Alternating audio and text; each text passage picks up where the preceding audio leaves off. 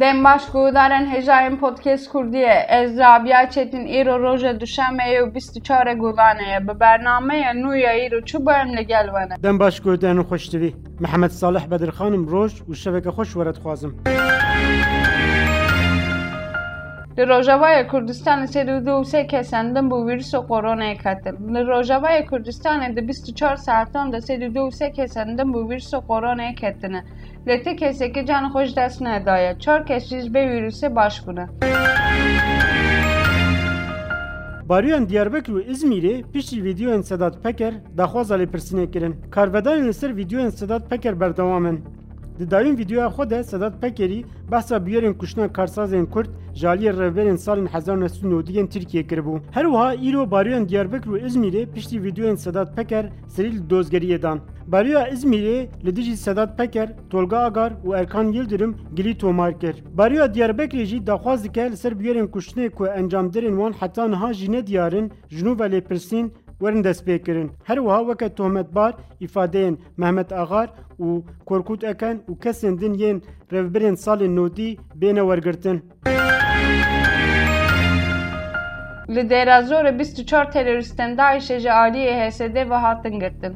Li parêzgeha Dêrazorê ya Sûriyê ku destê HSD'ê de komek terorîstên DAIŞ'ê hatin girtin. Fermandehiya HSD ragihandiye hêzên HSD bîst û çar terorîstên DAIŞ'ê li dewera Cizre El Buhemit li Parêzgeha Derazorê girtin. Li gorî agahiyan terorîstên DAIŞ'ê xwe li nav kavilan de veşartibû amadekariyan êrîşên terorîstî dikirin. Odeya operasyonên hevbeş a Pêşmerge û Artêşa Iraqê li Mexmûrê hat avakirin. Odeya operasyonên hevbeş a Pêşmerge û Artêşa Iraqê li Mexmûrê dest bi karê xwe kir. Berpirsê liqa bîst û sê yê Qereçoxê yê Partiya Demokrat a Kurdistanê Kurmaç Ebdula ragihandiye li gor rêkeftina di navbera Pêşmerge û artêşa Iraqê de odeya operasyonan hevbeş a Pêşmerge û artêşa Iraqê li Mexmûrê hatiye vekirin. Her wiha pênc efserên Wezareta Pêşmerge wê di wê odeyê de dest bi kar bikin. Li Kurdistanê sibê dest bi vaksîkirina penaberan tê kirin. Wezîrê Tenduristiya Kurdistanê Seman Berzendî ragihand, ew ê sibê dest bi vaksîkirina penaberan bikin.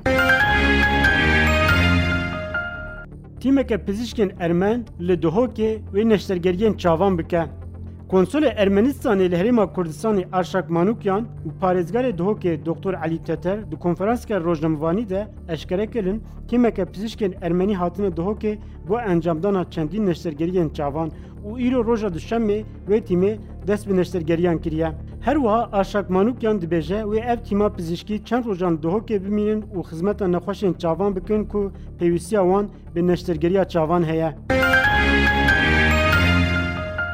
Cenazeyek di Çêmê Diclê de hat dîtin. Li nêzî Pîra Qantara li ser Çêmê Diclê ya bîst kîlometrî dûrî Navenda Êlihê cenazeyê zilamekî hat dîtin.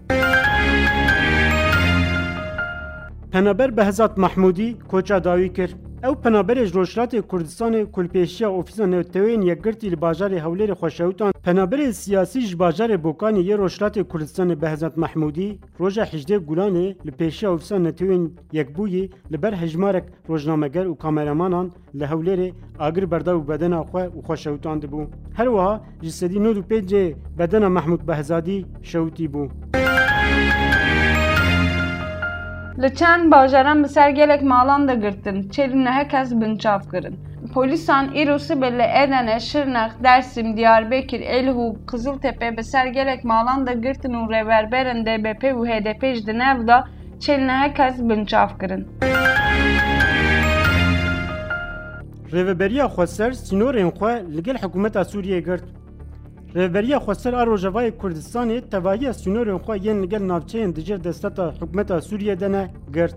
Meclîsa Rêveber a Rêveberiya Xweser a Rojavayê Kurdistanê di daxuyanekê de ragihand hemû deriyên sînorî yên di navbera herêmên Rêveberiya Xweser û herêmên hikûmeta Sûriyeyê de ne tên girtin. Ragihandina girtina deriyên sînorî yên di navbera rewçeyên Rêveberiya Xweser û hikûmeta Sûriyeyê di demekê de ye ku biryar e roja bîst û şeşê Gulanê hilbijartinên serokatiya Sûriyeyê bi rê ve biçin.